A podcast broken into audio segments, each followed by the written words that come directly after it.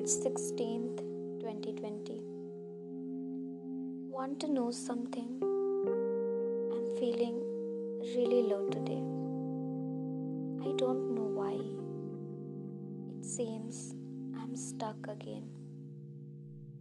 I don't understand what keeps me feeling this way. Can I say I overthink? April 21st, 2020. Why am I always stuck at things? Where am I putting all my mind and energy? It's just I want to do so many things, but do nothing in reality. May 17th, 2021. The path ahead is open and vast, but my mind limits it. Only I could break through my limits. Hey everyone, मैं हूँ the other girl. Welcome to another episode of Atmabodh जिसमें हम बात करेंगे what it's like to be stuck in life अभी मैंने जो पढ़ा वो मेरी डायरी की कुछ एंट्रीज थी। Has now been a year और even more since I am stuck between wanting to do something and not doing it. क्या आपको भी कभी ऐसा महसूस होता है कि ज़िंदगी अपनी ही धुन में चली जा रही है?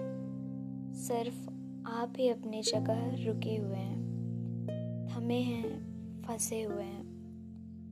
You want to move on but are unable ये एक ऐसी फीलिंग है जब आपको लगता है like you are standing on a verge with a deep fire in your heart आप दौड़ के लिए तैयार हैं। इससे फ़र्क नहीं पड़ता कि इसका परिणाम क्या होगा या आप कहाँ पहुँचेंगे।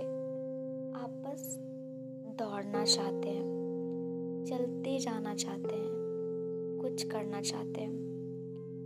लेकिन पहला कदम भी नहीं बढ़ाया। कुछ तो बात है, कोई तो चीज़ है जो हमें पीछे जकड़े रहना चाहता है। एक ही जगह बांधे रखते हैं और हम वहीं फंसे रह जाते हैं। या कुछ भी हो सकता है, हम कहीं भी फंसे हो सकते हैं। किसी एक समय में, आज में, कल में या आने वाले कल में, किसी सुनहरी याद में, या किसी पुराने जख्मों में। Actually being stuck is not at all bad परेशानी तो तब है, जब हम इससे बाहर नहीं निकलना चाहते, वहाँ से आगे नहीं बढ़ पाते। ठीक वैसे ही, जब कोई ब्रेकअप के बाद भी अपने प्यार को भुलाना नहीं चाहता। वह उन बीते हुए लम्हों को सहेज कर उनमें फिर से जीना चाहता है।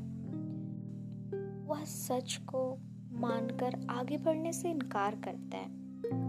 और ऐसा करके वह खुद को तकलीफ़ों के भंवर में ढकेलता है।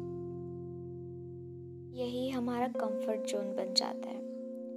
जहाँ हम खुद को सबकी नज़रों से छुपा लेते हैं। जैसे कोई भी चीज़ बड़े बड़े ख़राब होने लगती है, वैसे ही हम भी एक ही जगह बड़े बड़े अपने वजूद को छुटलाने लगते हैं।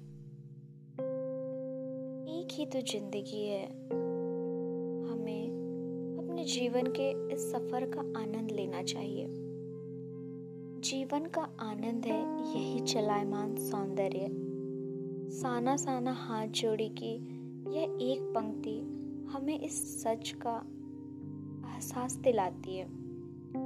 समय के सतत प्रवाह में हमारा वजूद किसी तिनके सा बहता है। तभी चलते जाने, आगे बढ़ते जाने में जीवन का असली आनंद है। एपिसोड को पोस्ट करने में मुझे इतनी देरी इसीलिए हुए because I was totally stuck in my own thoughts I wanted to do it but then I was the one limiting myself क्योंकि कुछ कहने के लिए पहले खुद की तलाश करनी पड़ती है। बातों को सुबह पर लाना होता है। तो क्या हुआ? अगर हमारे सारे सवालों के जवाब हमारे पास अभी नहीं है, क्योंकि किसी भी कहानी का अंत जानने के लिए हमें पूरी किताब पढ़नी होती है। और हर कहानी किताब के पहले पन्ने की पहली लाइन से शुरू होती है।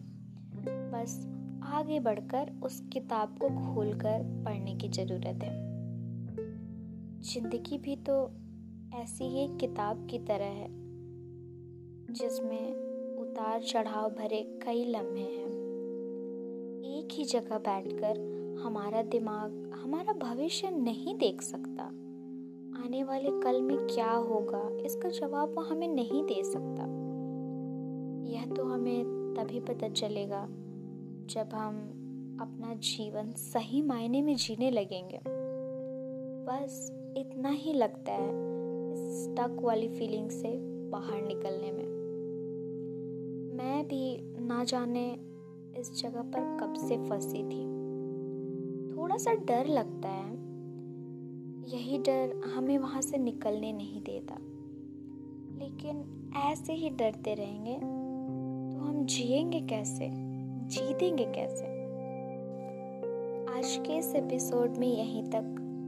और अब मैं इसे गिरिजा कुमार माथुर जी की एक प्रसिद्ध कविता की कुछ पंक्तियों के साथ अंत करना चाहूँगी।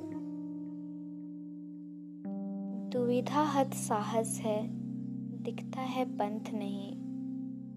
देह सुखी हो, पर मन के दुख का अंत नहीं। दुख है, न चाँद खिला, शरद रात आने पर। क्या हुआ जो खिला फूल रस बसंत जाने पर। जो ना मिला भूल उसे, कर तो भविष्य वरन। छाया मत छोना, मन होगा दुख दूना।